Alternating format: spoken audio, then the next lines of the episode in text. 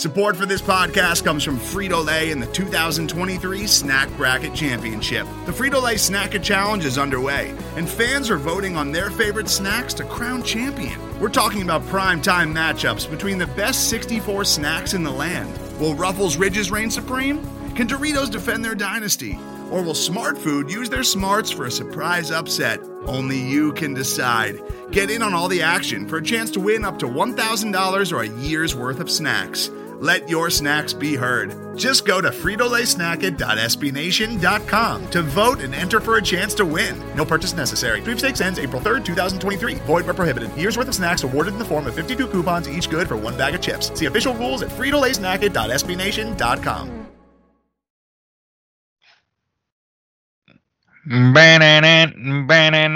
This is Afternoon Pancakes, Season 2.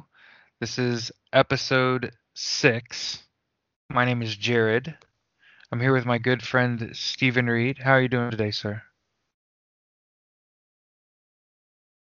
I am doing fantastic. We are doing this on a Colts Sunday, Mm-hmm. so good to Oh, do yeah. this kind of a pregame pregame run with the afternoon pancakes, really morning pancakes. So it's It really was- just called pancakes. Yeah, it's just pancakes.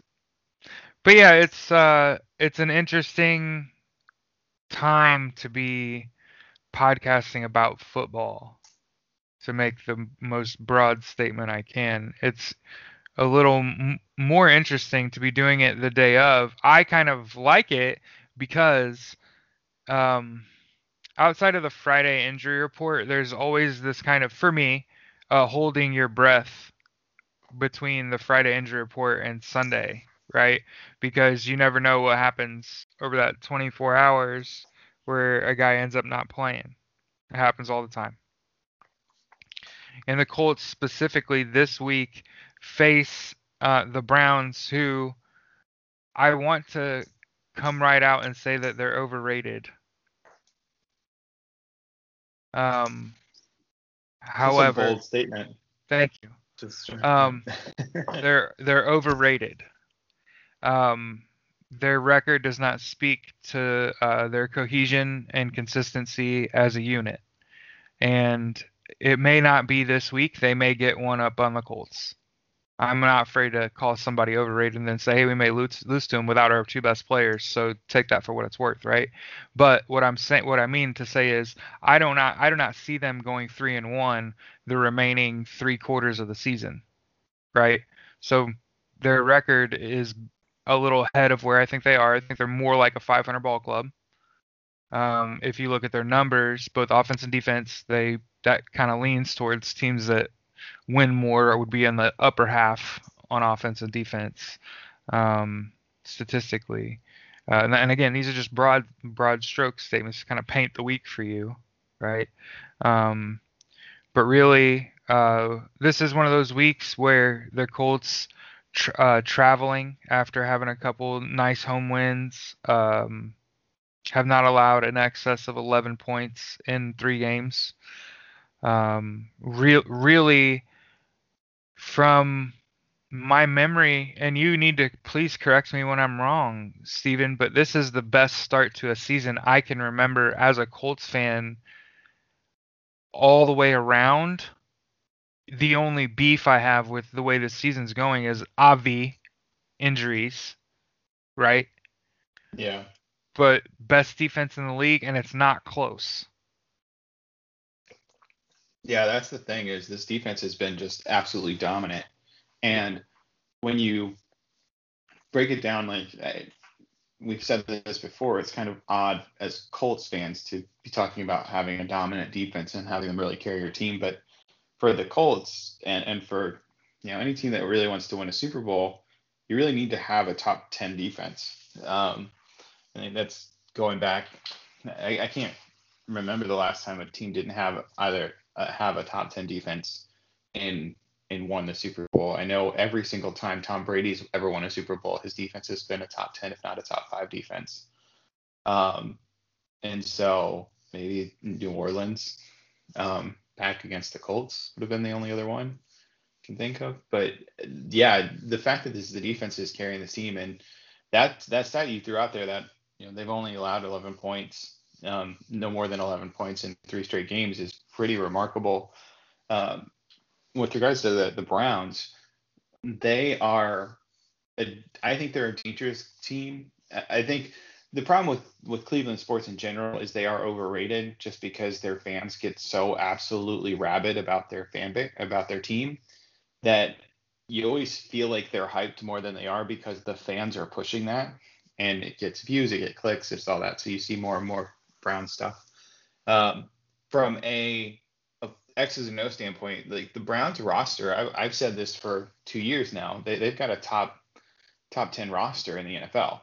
Um, and I don't think that that's that's really pushing any kind of barrier at all. It's just I think that's kind of true.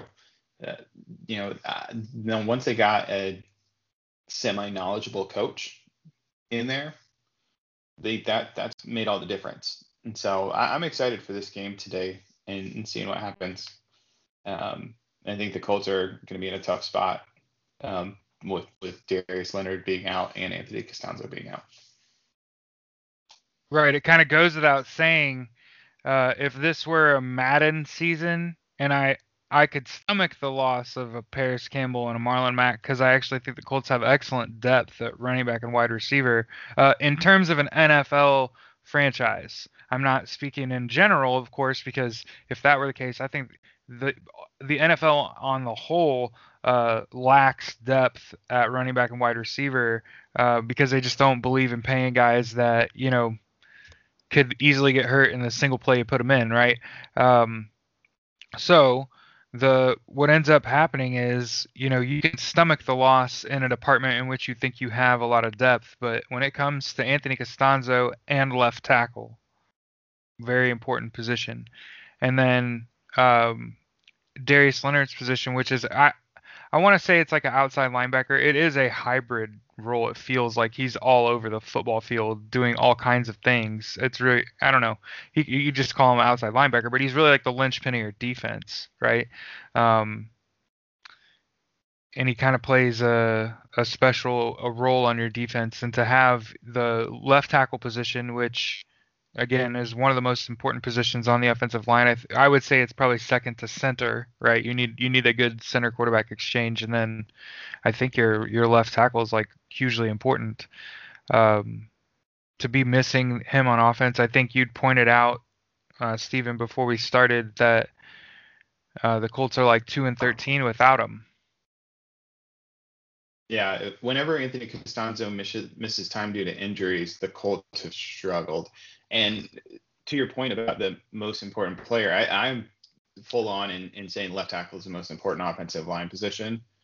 Uh, but I think that center quarterback having a an intelligent and capable center can cover a lot of holes uh, that that your other offensive linemen may struggle with. Mark Glowinski.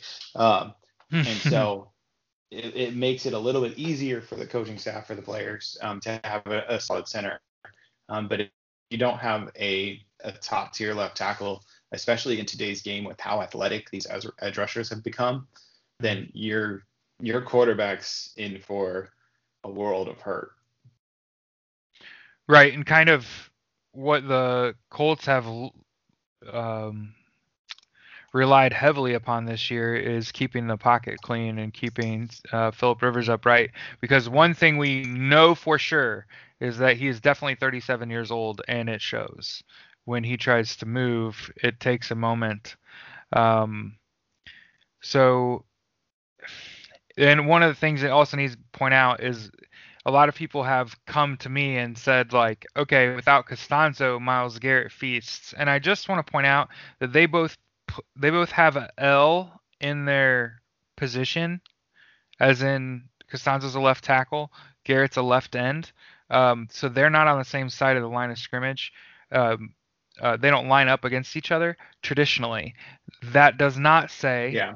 that when Le'Raven Clark steps in at left tackle, that Myles Garrett isn't licking his chops and saying that dude probably uh, probably, if anything, lacks the flexibility and mobility that Castonzo has, because that's one of the things that Castonzo really does have is great range.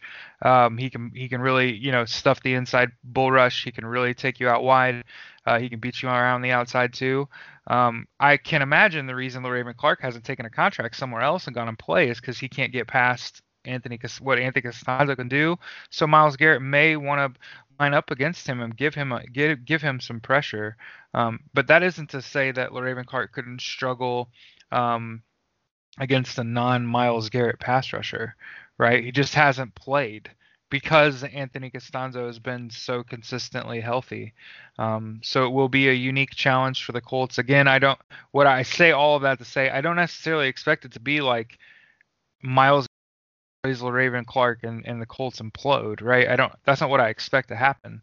Um, but it definitely it could be a potential matchup that the Browns ch- decide to exploit, right? Because Le'Raven Clark is a backup, right? Not because it's normal, right? It's a, an abnormal situation. Yeah. Well, a lot of these guys, with the exception of like you know Freeney and Mathis, um, for Colts fans, you you always knew where those guys were going to line up. Um, a lot of these younger edge rushers, they're not as set to just one position on that line. Um, right. You know, there are some guys that that have trouble, you know, rushing from the other side. Um, but these guys, these super athletic guys like Myles Garrett, um, you could see him swapping over, and I think Cleveland will take advantage of that. Right. Um, they'll go through and they'll put him down there, or they'll blitz from that left side to make Le'Raven Clark have to make a decision. So they might keep Myles Garrett over there on that right side to, you know, line him up against Braden Smith, and then try to confuse Le'Raven Clark on that backside, on that that left side with stunts, with twists, with different blitzes, um, trying to get him off his game. And then you see, you know, kind of try to rattle him, try to shake his confidence, and then you go and throw Myles Garrett over there on the other side, and then just let him eat which is right. for a Colts fan not what you want to see. But if I'm sitting there, I'm the Browns. That's exactly what I do. Yeah, and while the Browns roster is pretty in, intriguing from a pers- player personnel perspective, you're definitely like, wow, they really do have uh, a reasonable at all the all the real um, playmaking positions, right? They really have all the big positions. Um, like the, yeah, they've got skill position guys. They've got you know the edge rushers. They've got corners. Like all those big positions that you really kind of look for. Yeah, they were just they're they've got a really good roster. Right. The I think traditionally what has hurt uh, Cleveland is for them to start their season strong and then have a really important game and just come out and play really flat. So the the hope, of course, is that's today, and that even this Colts defense, I even saw that uh, Anthony Walker is questionable, and I'm still willing to throw out there that um, the Browns have scored less points than they've given up. Um, so again, like I think that three and one is an aberration. Uh, I'm pretty sure the Colts are favored to win, even though it's a road game. Even though the, Vegas has had the same information we've had for a few days anyway, that Castonzo and and Leonard are out, um, and still saying the Colts should win. So I expect, if anything, based on what's being said, it should be a better game than we've had the last few weeks in terms of just being a little tighter, right? Um, probably more along the lines of the Chicago game you know 19 to 11. Um, but again, you could kind of go either you could go either way because just like you said, there, there's two realities that Cleveland lives in, and one is they play to their potential and the the potential of that roster, and they beat the uh, Dallas Cowboys. The only issue I have with like hinging your hopes on that single win is well the Cowboys are one and three, right? So when they played to their potential against a America's team and they come out on top, you think you think the world of them, right? But what happens when they're at home against the Colts and the Colts are kind of dinged up? What happens? Think about this. Think about human behavior. They come out and they're a little soft, right? Because you're banged up. They score early, they think it's over, and then what happens? Philip Rivers comes out, who's completing for the record about 15% more of his passes than Baker Mayfield. And if I remember correctly, and I know I'm hopping around, but defensively, the Browns are horrible on third down. We have a veteran Philip Rivers, a Hall, future Hall of Fame quarterback. Who do you want on third down, right? Who else would you rather have, right? So when it comes to, uh, yeah, left tackle is really a hyper important position, and yes, Darius Leonard is very important to the defense. Missing both those players, the Browns are three and one. They should they should be able to beat the Colts at home. They have to do that to keep up in their division. Remember, they're well, not even they're not even the favorite in their division. No, they're like third in their division. Um, right. And and here's the thing with the Browns. It, I think your point on them maybe coming into this game a little um, ahead of themselves is is spot on. They've got they're coming off a win in Dallas, um, mm-hmm. which is it's tough to play in Dallas regardless. And even though the Cowboys are one in three, um, it's definitely a a difficult situation. Yeah, ever to, to, win on the road. Period. Mm-hmm. Um, but if, when you look at the Browns team as itself, like they ran for 300 yards, they passed for 200. Um, that like they were they were basically buoyed by the the running game there. Right. They they were okay um, throughout the game. They you know Dak Prescott and the uh, the Cowboys gave up three turnovers in the game so like for me, like the biggest the biggest thing for the Colts this week or today um, against the Browns is that they need to hold off the running game and and being able to stop the run of Cleveland. Because if they can slow them down and force Baker Mayfield to beat them, I have a lot more confidence in you know the Colts defense against Baker Mayfield and having Mayfield make one of those boneheaded mistakes that that he has been known to make. Um, and if you can get after him, when you think about it, the Cowboys themselves, they've got some decent edge rushers um, on their roster, uh, but they don't have really anybody in the middle. And right. for quarterbacks like a Baker Mayfield, quarterbacks, you know, like a um, for for most quarterbacks, the biggest issue you have is to get pressure in your face. That's why DeForest Buckner has been just such a huge, huge addition for this defense, is because he's able to single-handedly get pressure in that quarterback's face. So you're able to let Grover Stewart be able to eat up running backs. So if they're running inside, they're not getting anywhere usually. Um, the the Colts rushing you know, defense is one of the top in the league, if not the top in the league. Mm-hmm. Um, they're just a fantastic defense all the way around. So you've got those guys there. If Baker Mayfield starts to scramble, run out, you've got really intelligent linebackers in Anthony Walker and Bobby Okereke that are still going to play, and very fast outside linebackers in Bobby Okereke, and then a, a, guy that you had mentioned before the show, EJ Speed, that that should get some good should get some good play this week. Mm-hmm. And so that should be some that should be somebody that we look out for that we we're excited for going into this game to see how well that he is able to produce.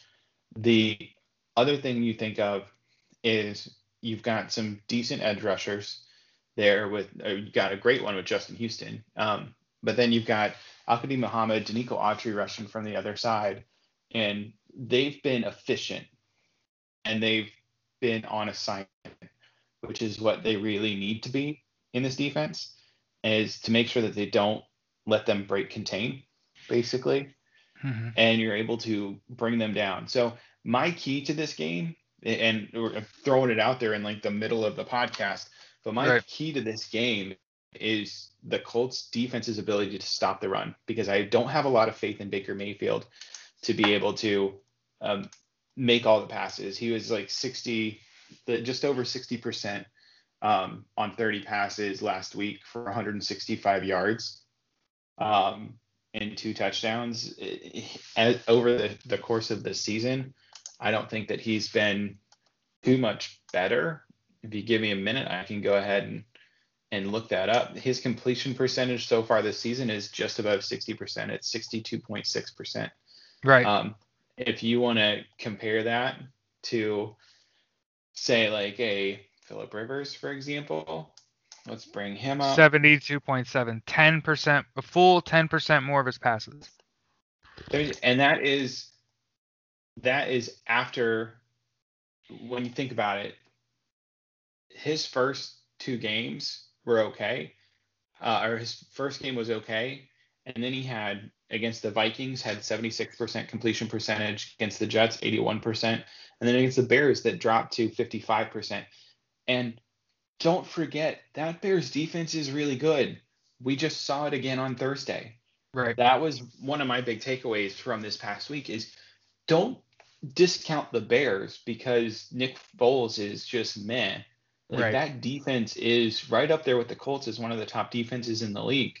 And so to have Philip Rivers, you know, throw for 55% completion eh, against the Bears is not terrible. Uh, you saw what they did to Tom Brady. They they they got so far in his head that he forgot what down it was. Right. That's that's the crazy part.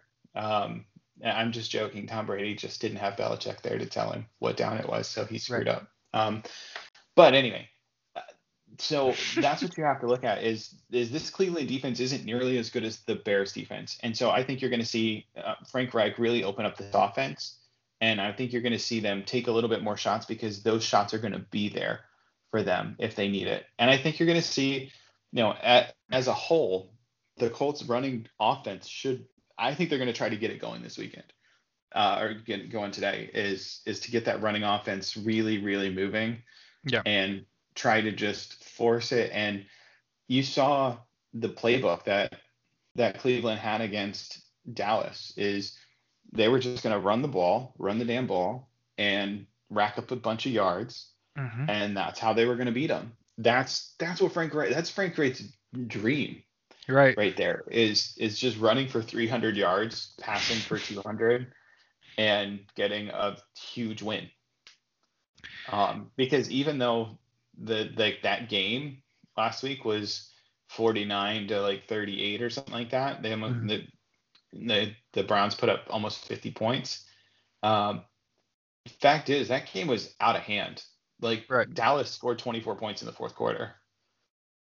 Like that that game was done after three quarters, basically. Yeah, I was kind of looking at statistics while you were were talking there, and really what I came away with was basically with everything except for ESPN's total QBR. Um, Philip Rivers a little better than Baker Mayfield in a lot of categories. Colts defensively one of the best in the league. Browns obviously are going to be just not as good as the Colts in those categories. Uh, a couple of things that I noticed over the course of the week that got brought to the media, like the media brought it up in like segments on like you know Good Morning Football or whatever, uh, but nobody ever I've hadn't seen any articles written about it. Was the Colts' lack of blitzing? Um, well, it kind of sounds like over the week, you know, we've gotten some sound bites out of the uh, defensive coordinators and that these defensive players that they've kind of changed their scheme a little and they're not they're not playing this cover two. They're it's more of a cover three, and they they haven't really bl- only bl- you know blitzing the least in the NFL.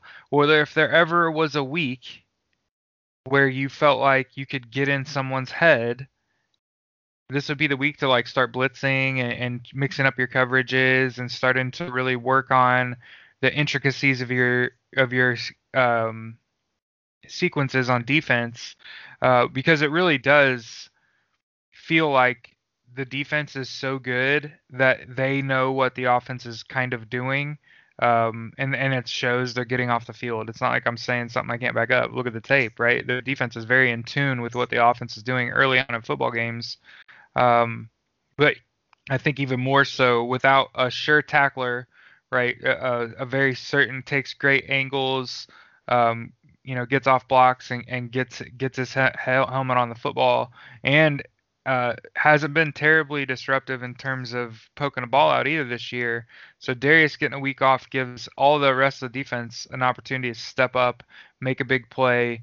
Um, one of the things I noticed, uh, the Browns are heavily reliant on their defense of forcing a turnover.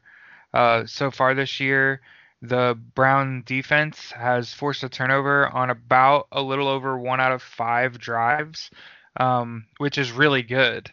Uh, it's just impossible to maintain. And I get it. I'm I'm so um, like I'm I'm trying to hype the Colts up and talk down the Browns, right? Like it's a pro Colts podcast, so welcome to the show.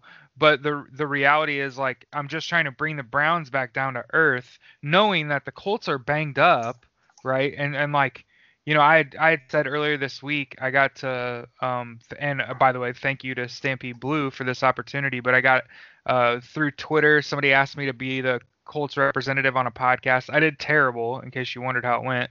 Um, basically, they asked a bunch of questions from like uh like deep statistics, like depth of targets, and it was for the Browns. And I'm not necessarily interested in what the Browns are doing on offense uh, from like a deep dive perspective. But um, so yeah, big shout out to Stampede Blue. Thank you. If it weren't for you, I probably don't get opportunities like that. Um, but yeah, I say that to say I had said earlier in the week I felt like it was going to be a barn burner, like a 38-35 game.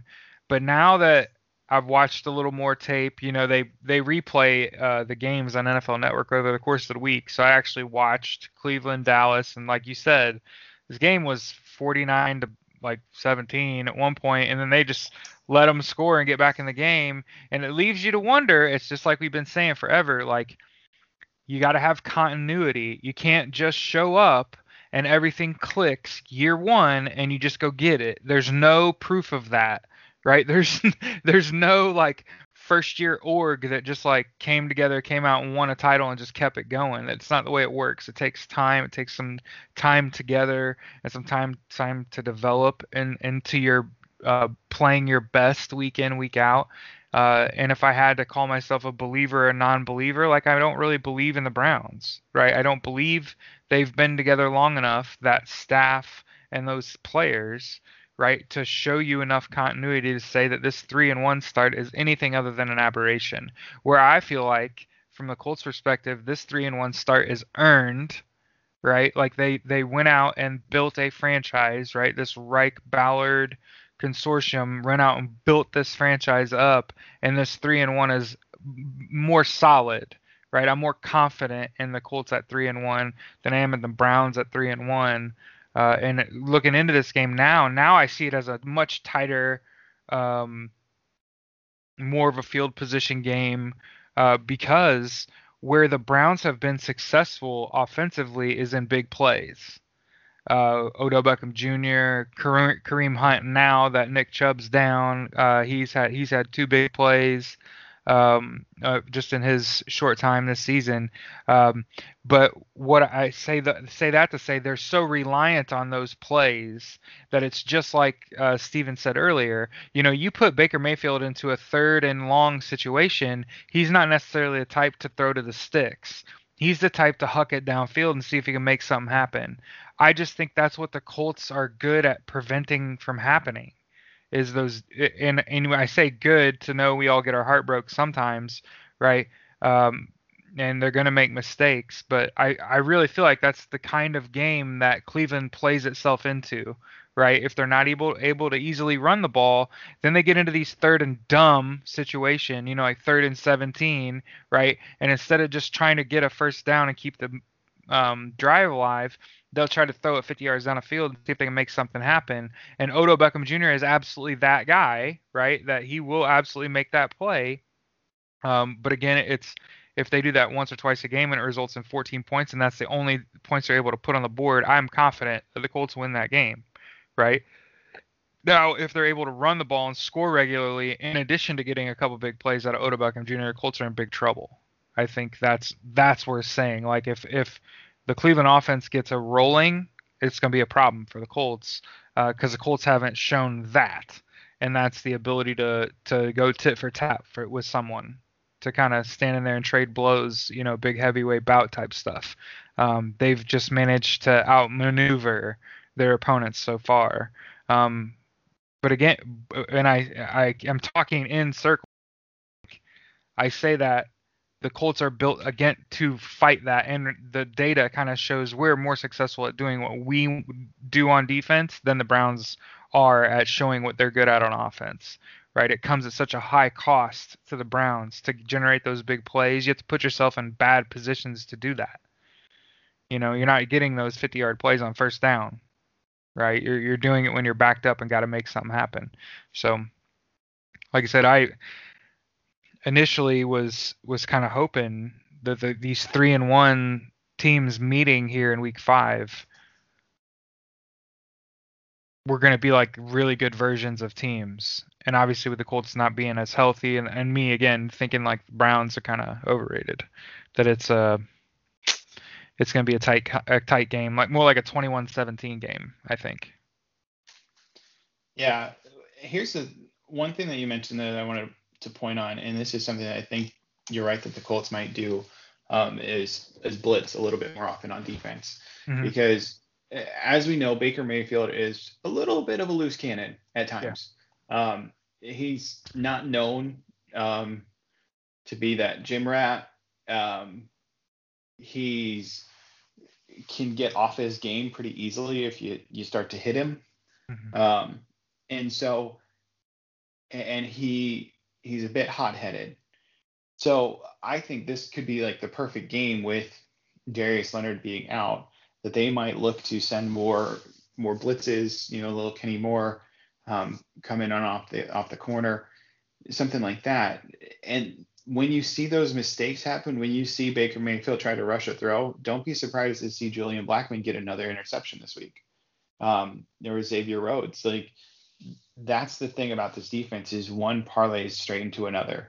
And if you start to get Baker Mayfield, if you start to hit him a little bit more, you send a couple little bit more pressure, try to confuse him a little bit, mm-hmm. and he starts to make a couple errant throws. The Colts have playmakers on defense that are reliable. That if they get a chance to make that pick, most of the time they're going to take, they're going to get it. Um, and so uh, that's one thing that I wanted to to bring up is to talk about you know the the defense and their ability to do it. And we kind of ping ponged a little bit here um, since we're doing this game day. Uh, one thing that we should also mention is talking about the the offense uh, to see how they. We, have talked about how we expect them to run the ball a little bit more. Um, this week. I'd be interested to also see what their plan is with the wide receiver position because they brought up Jake Eldrin Camp and Marcus Johnson, uh, elevated them from the practice squad today um, or yesterday uh, for for today's game. And so Marcus Johnson has shown um, an ability to really be a playmaker with given the opportunity. Uh, I believe Daurice Fountain's still on the active roster, um, and so they've got some guys that I think really could could have some big games today that maybe are lesser known. Uh, I'm also really interested to see how what they do with Trey Burton now with another week of practice under his belt. Because they were definitely trying to use him last week, right? They were. Like they, and, it was so pointed. Yeah, like you were like, wow, that play was. There was no one else on that side of the field. He was that. That was he was singled out. This is the they yeah. this play specifically for him. Um, it'll be interesting, like you said, to see another week, another week, and what they can do with him, and kind of what he's opened their eyes to his capabilities. I, I'm still kind of intrigued at this tight end position for the Colts with with Mo Alie-Cox and Trey Burton. Um, obviously, if I'm the Colts OC, I'm obviously running inside left, inside right, up the middle, right? Like I'm not really running my powers either way. I don't want to run towards Myles Garrett and I don't want to run towards a backup tackle, right? So I'm going to keep it well, between the guards, basically. Um, I, you know what? I think they they I think they might try to run at Myles Garrett, just because he's. It's kind of the similar theory that they teams would run at Dwight Freeney.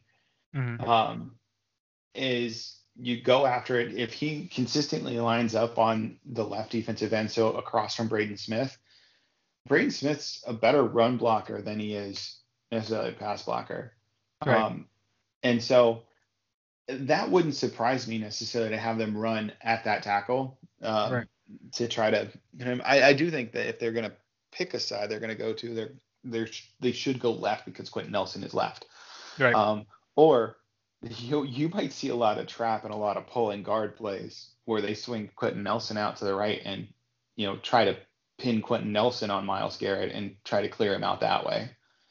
Um, so uh, th- they've got a lot of options here, um, and if the Cleveland team as a whole doesn't stay disciplined, then the Colts should have a, a great opportunity to really take control of this game early.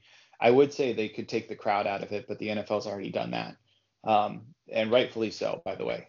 Uh, just so we're we're all clear, I make COVID jokes, and it is it is intentional. Um, but yeah, I'm I'm glad that they that no fans are in the stands because you're seeing a lot more uh, infections go on right now, which is really mind numbing. Um, but uh, that said, when you think about the game itself, you, I think there's a couple of keys that the Colts really need to focus on, and it's it's the offensive line, defensive line. It's you know, are you able to run the ball and are you able to stop the run? And that ultimately is going to be a pretty consistent theme throughout this entire season. It was the consistent theme for the first quarter of the season, weeks one through four. Um, you're going to see that go ahead and, and keep going um, through the rest of the season because that's exactly what Frank Reich and um, Chris Ballard want this team to do. Right. It's this team is not built on a single individual. I don't. Although the numbers say otherwise, right? The Colts are two and thirteen without Anthony Castonzo. Um, most of those games were probably not played um, with a Philip Rivers or an Andrew Luck. It was. I'm willing to bet he missed the most of his games the year that either year Jacoby was the quarterback. Right. Yeah.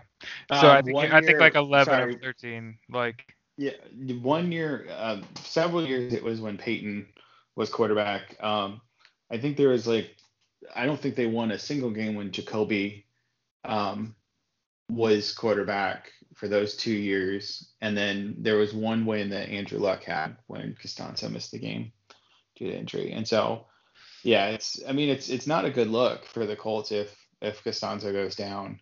Um, long term, so, but like in the yeah. interim, um, you have to game plan for this. You you have to expect that if you're on the Colts active roster, that it's not like they're sloughing off at the left tackle position because Anthony Castonzo is there, right? Le'Raven Clark must be the best man for the job, or Colts would have gone out and gotten somebody. And I get it, they elevated somebody right off practice squad.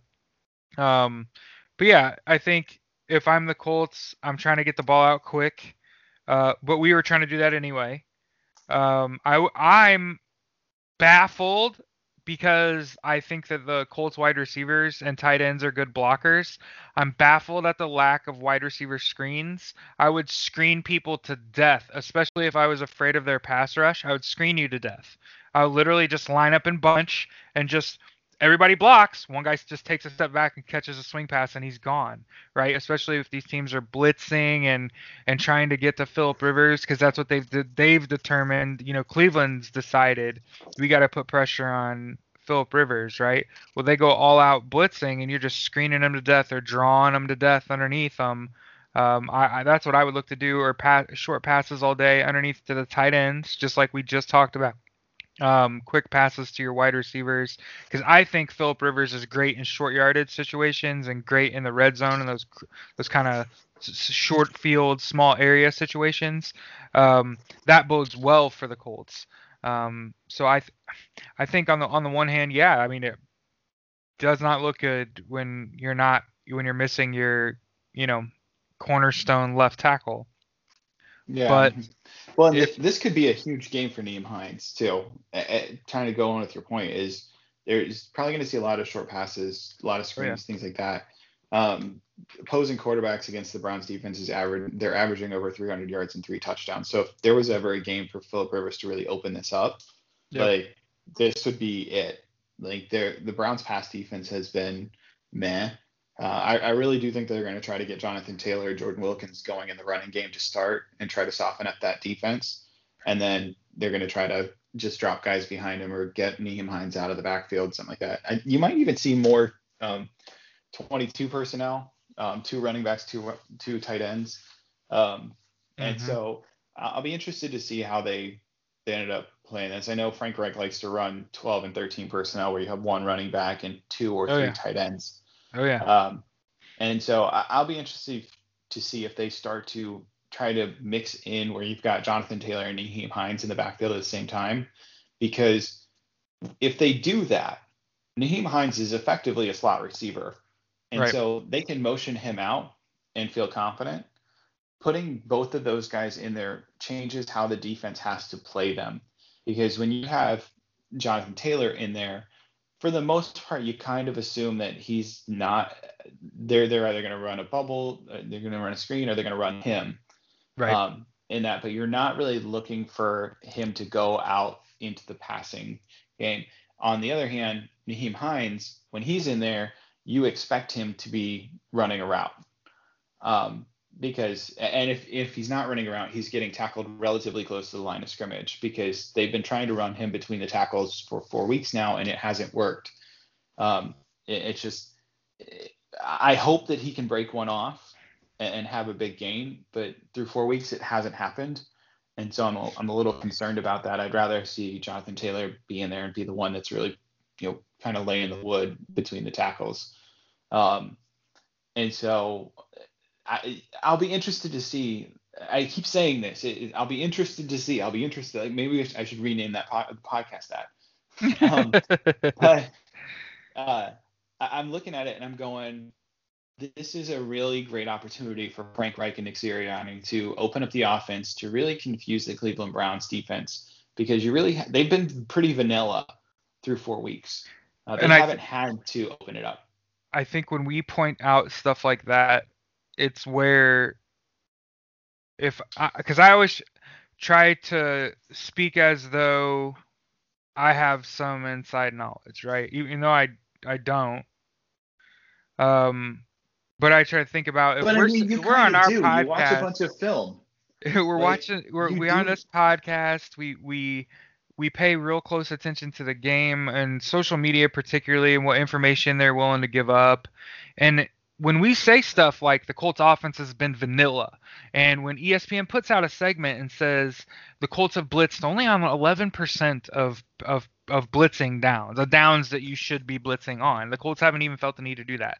This is Frank Reich, and remember they have data scientists on their team. What they're doing is they're trying with running Hines up the middle, for the record is they're trying to establish that he's not a one trick pony. Look at us running him up the middle on this inconsequential down in a game that we're winning, right?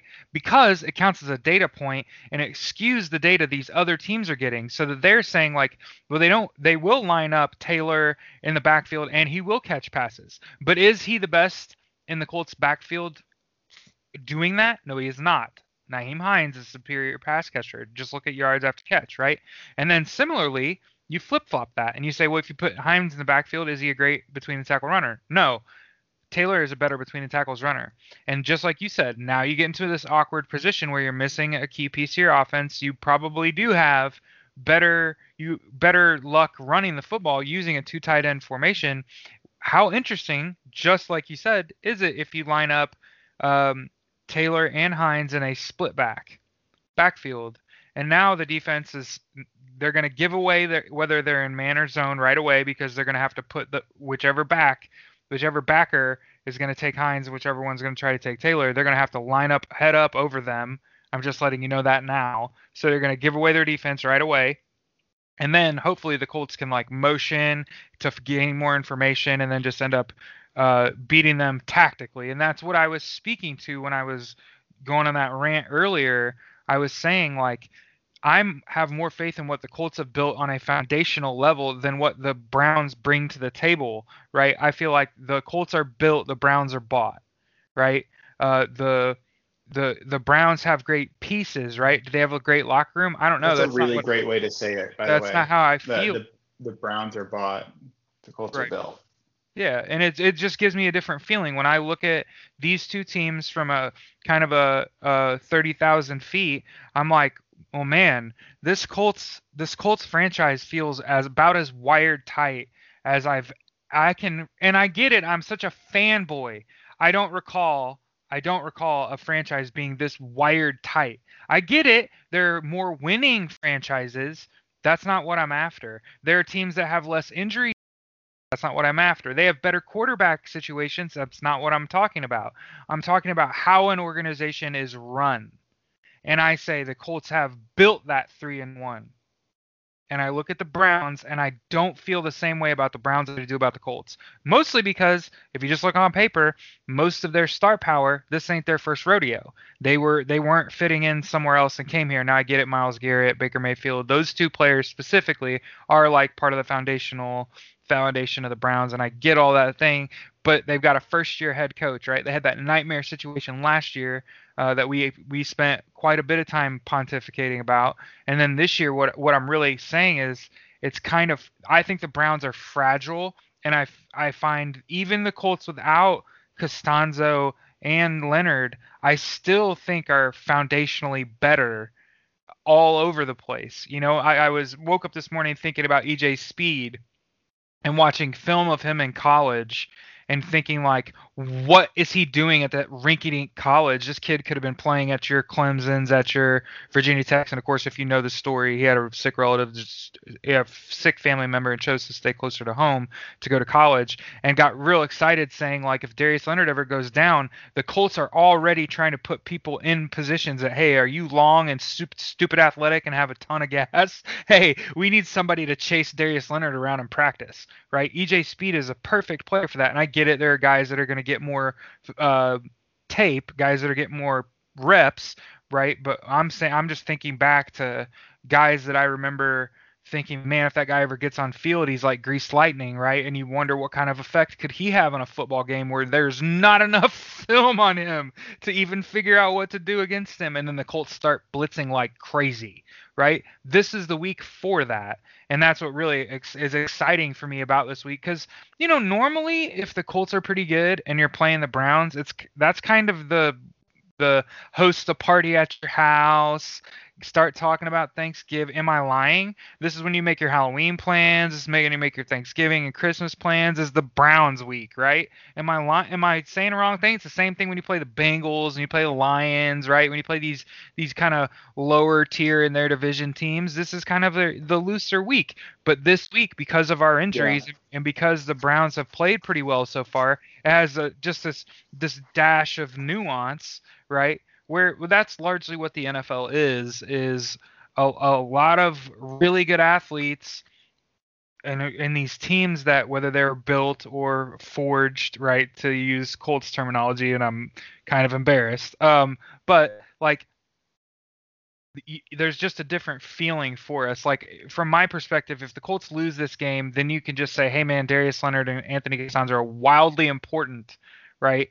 And without them we are not the same and and, and that's okay right? Because these guys are usually there right? They're usually playing every week. So when they're not there and we struggle as a result and lose hey man that's just the way it goes. But i think the bear the browns and their fans they have to have this game. And if they don't it's an embarrassment where i don't feel like that for the colts. I feel like it it, it sucks to lose man but it, you're on the road you're banged up you've been banged up. This is just not a good look. This is not a good week, right? But and here's a here's a funny story. So Cleveland Browns fans are super hyped right now. Oh, we yeah. had a couple um, that were nice enough to continue following me on the Twitter after uh, last year's comments about Freddie Kitchens and how Freddie Kitchens was going to run that franchise into the ground, and they've got such a talented roster and all that stuff that, oh, lo and behold, I happen to be right on. Um, and he got fired before season's end, I think. Um, now, sadly enough, they made the joke that Freddie Kitchens was going to last longer than Andrew Luck, and if we had any idea that both of them would be done within the like six months of that, that I would have gotten a little sad. Um, but the they are so hyped up right now that I've got multiple of them messages like, "Hey, come on, let's do a friendly wager," and I'm like, I don't think so. Like I you know, I'm glad you guys are hyped up. It's it's great that you're really excited about your team. The Colts are now without their left tackle and their All-Pro linebacker. You know, I still think the Colts have an opportunity to win this game because they're able to do it. As a reminder, last year, Week Five, Kansas City, the Colts beat the Chiefs without Darius Leonard. Um, and so this defense can do it, and yeah. this defense is markedly better than what they were last year. And so. Right I'm not as worried about Darius Leonard being out because, like you mentioned, EJ Speed's going to be given a great opportunity. He's going to potentially come in and play very, very well. Um, he, hopefully, he'll be able to fill that role. If not, even even if EJ Speed doesn't come in and they only use him on the base defense, right. most of your defenses now in the NFL are nickel, right. and so me, meaning you're taking out a linebacker and you're adding in a defensive back. So the Colts are more likely to go in three safety sets than they are going to be in three linebacker sets. And so you're if you're relying on Bobby Okereke and Anthony Walker, you're feeling pretty good about your chances still, um, just because they they both are great playmakers. You're able to to keep Julian Blackmon. You've got um, you've got Jordan um, Khari Willis. Willis Hell is yeah. going to be on the field.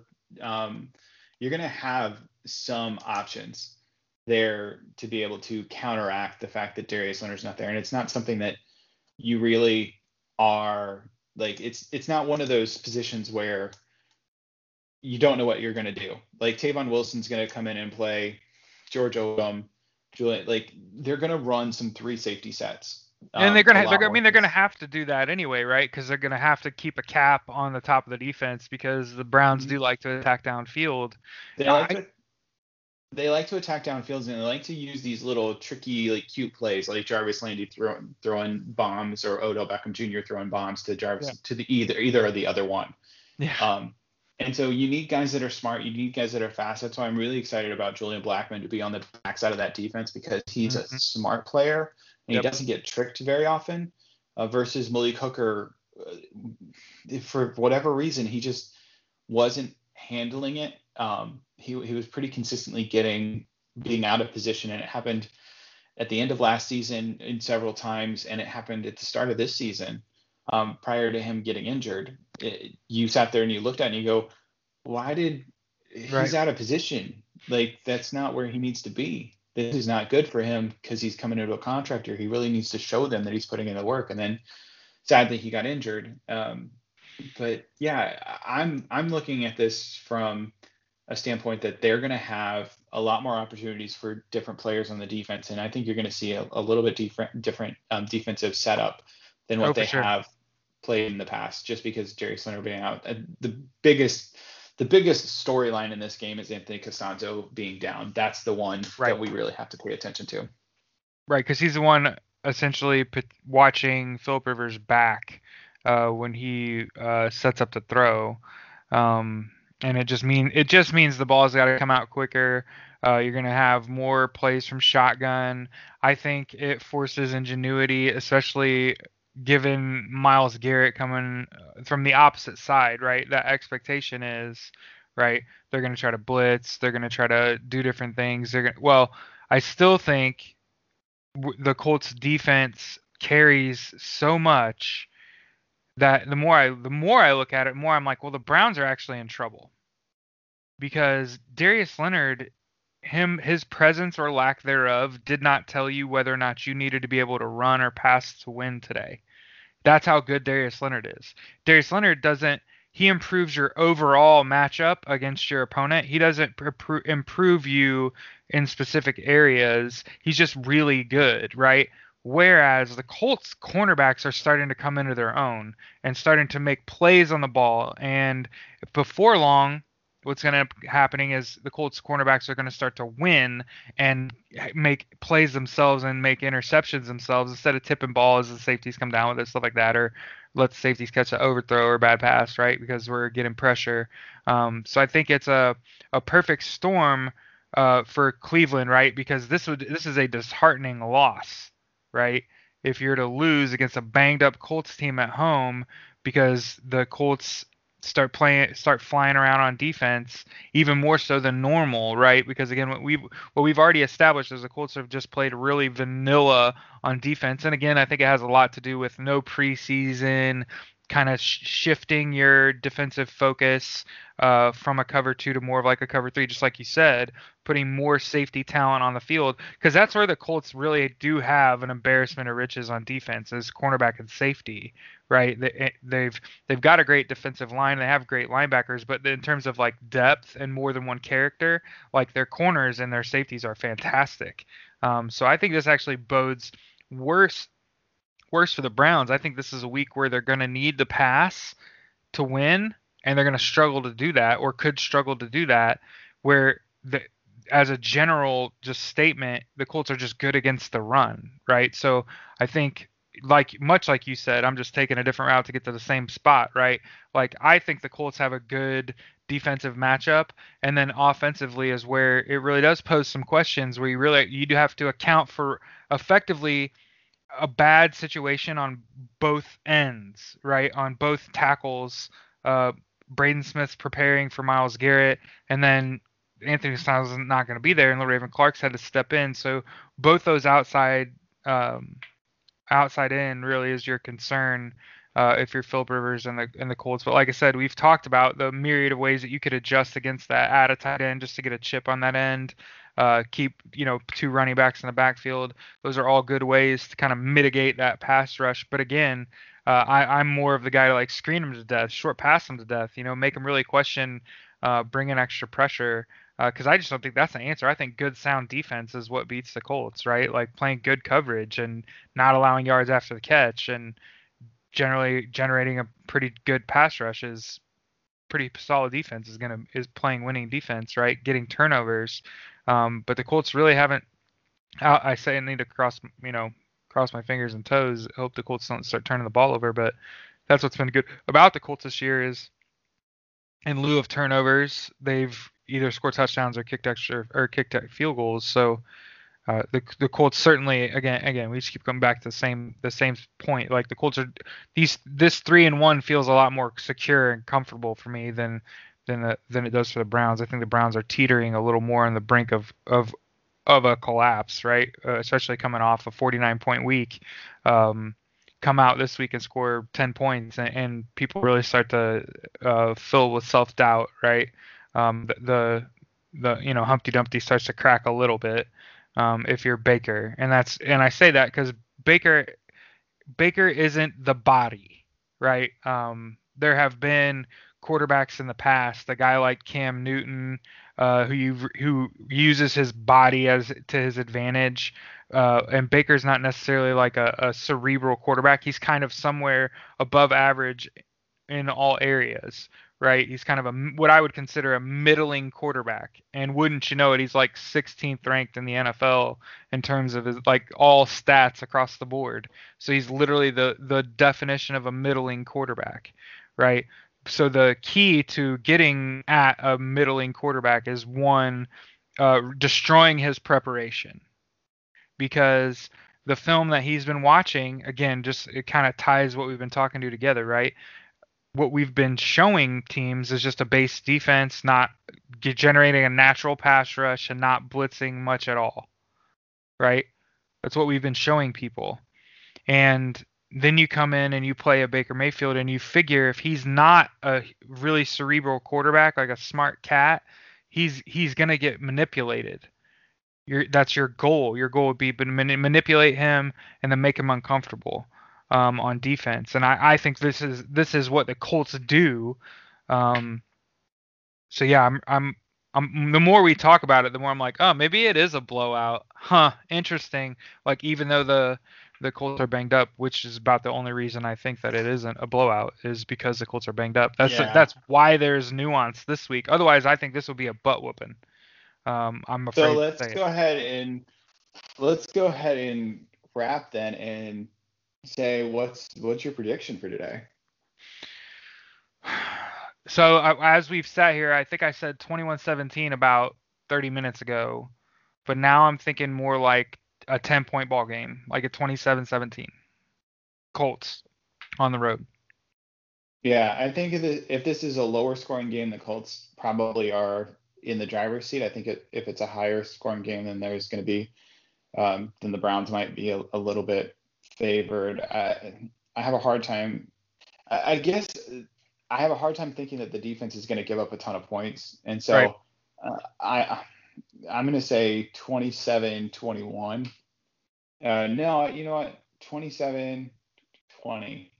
Um, say the defense gives up two field goals, two touchdowns. Um, so it's a actually kind of a bad day for the defense. But I'm going to go uh, 20. No, yeah, 27-20. Okay. Colts, of course. Yeah, Colts. Sorry. That was yeah, I did not say Colts. So thank you for clarifying. 27-20 Colts. All right. And then do you want to quickly to wrap us up, go through each of the games, just quickly say who we think's going to win? Oh, yeah, we can do that. All right. Let me yeah, go ahead. Shoot me games. What we got? Uh, all right. Uh so hold on, I wish this would go away. All right, so Bengals Ravens at one o'clock. Pretty clearly, I think Baltimore wins that game at home. Ravens. Yeah. Uh, Eagles Steelers at home. I'd take the Steelers to win at home. Steelers, yeah. Rams at the Washington football team. I would take the Rams on the road. Rams. Yeah. Uh, Panthers at Falcons. I'm gonna take the Falcons in this game. They've got to get over the hump eventually. They I agree with you. They got they got to get a win, man. Uh, Jags at Texans. I'm gonna take the. Oh, this is a tough one. It is. I I think the Jaguars have a chance to win another game here. Um, I agree. And I would love it if the Texans lose out for the sole reason that Miami holds their first round pick next year. Um, and right. I don't care where the, the Texans finish. Um, like this is why like during the draft, like leading up to the draft last year, I, I really wanted the Colts to trade their two second round picks to Miami um, for or trade one of those picks to Miami for Houston's first round pick this year because I knew the Texans were going to be so bad, and I just wanted the Colts to get their franchise quarterback for the rest of for the future using the Texans' first round pick. Like that's and having it be a top five, top ten pick, and they get their right. franchise quarterback that you just every time they play two times a year, this tormenting the Texans at how bad Bill O'Brien was. I'm like that level of petty.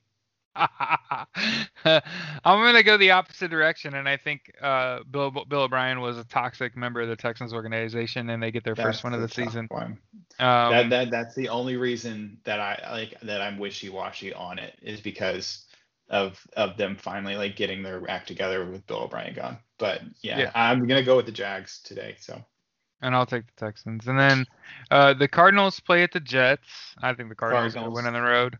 Uh, the Dolphins play at the 49ers. I think that's pretty clearly a 49ers to get a good win there. Uh, Teddy. I'm going to go Teddy, Dolphins. I'm going to go Dolphins.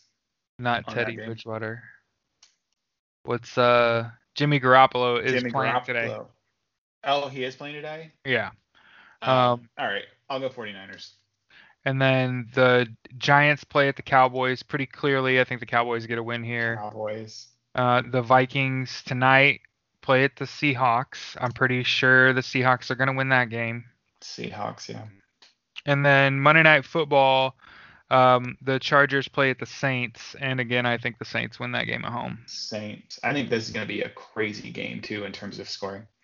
Oh right, because Justin Herbert's legit, by the way, mm-hmm. and I and I I don't do this often enough. Point out when I'm correct, um, but go if you go look at the Stampede Blue uh, 2020 draft uh, NFL draft guide that we put together, um, and go look at my evaluation of Justin Herbert.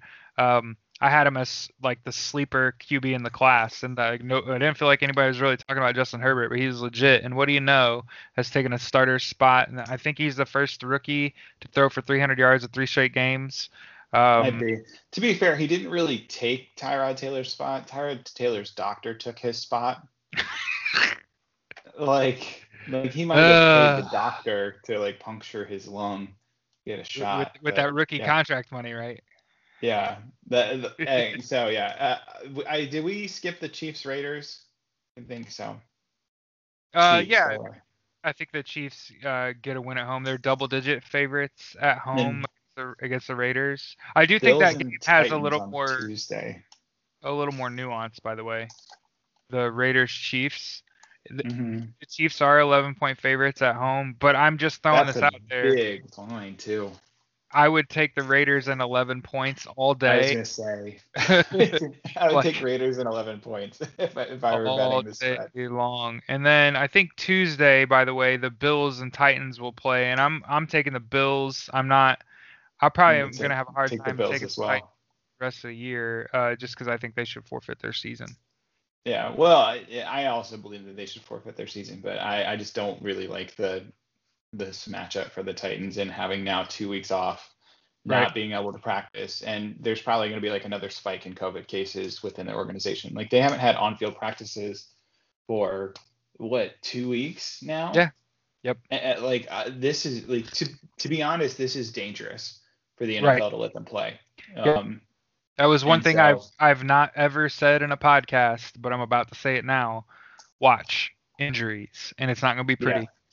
That's Yeah, worst. so. The worst thing part of you know they don't say it often enough, but they ought to about the speed difference in the NFL. And if I've learned anything in my life is that if you want to do anything great at a high level, you have to do it consistency consistently. That's why I keep talking about it when we talk about how do you become good at stuff and look at these organizations in the NFL that are successful. How do they do that? Well, they're consistent. The Titans haven't had practices together in the middle of a season, right? And I, I I'm obviously using bigger words than we should be actually speaking about. We're still in the early part of the season, but they started out 3 and 0 and they basically haven't played together in 2 weeks and that includes a practice time too because of COVID. And then they're going to go play a 4 and 0 Bills team with a enough gusto to say, I can say that's a physical football team and you've been laid up laid up for 2 weeks. Think about that. There's a difference in the mindset there. Um, and I just I have a feeling that injuries are coming for the Titans um, and for the Bills. It's dangerous for both sides, right? Because if one guy's been going full speed, Yeah.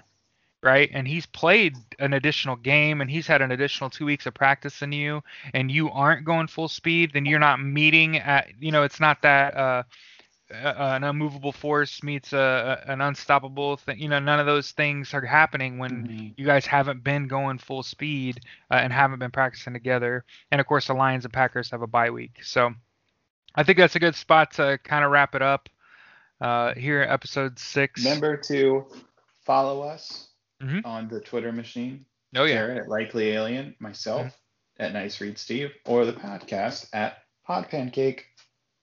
Yeah, and we're Afternoon Pancakes.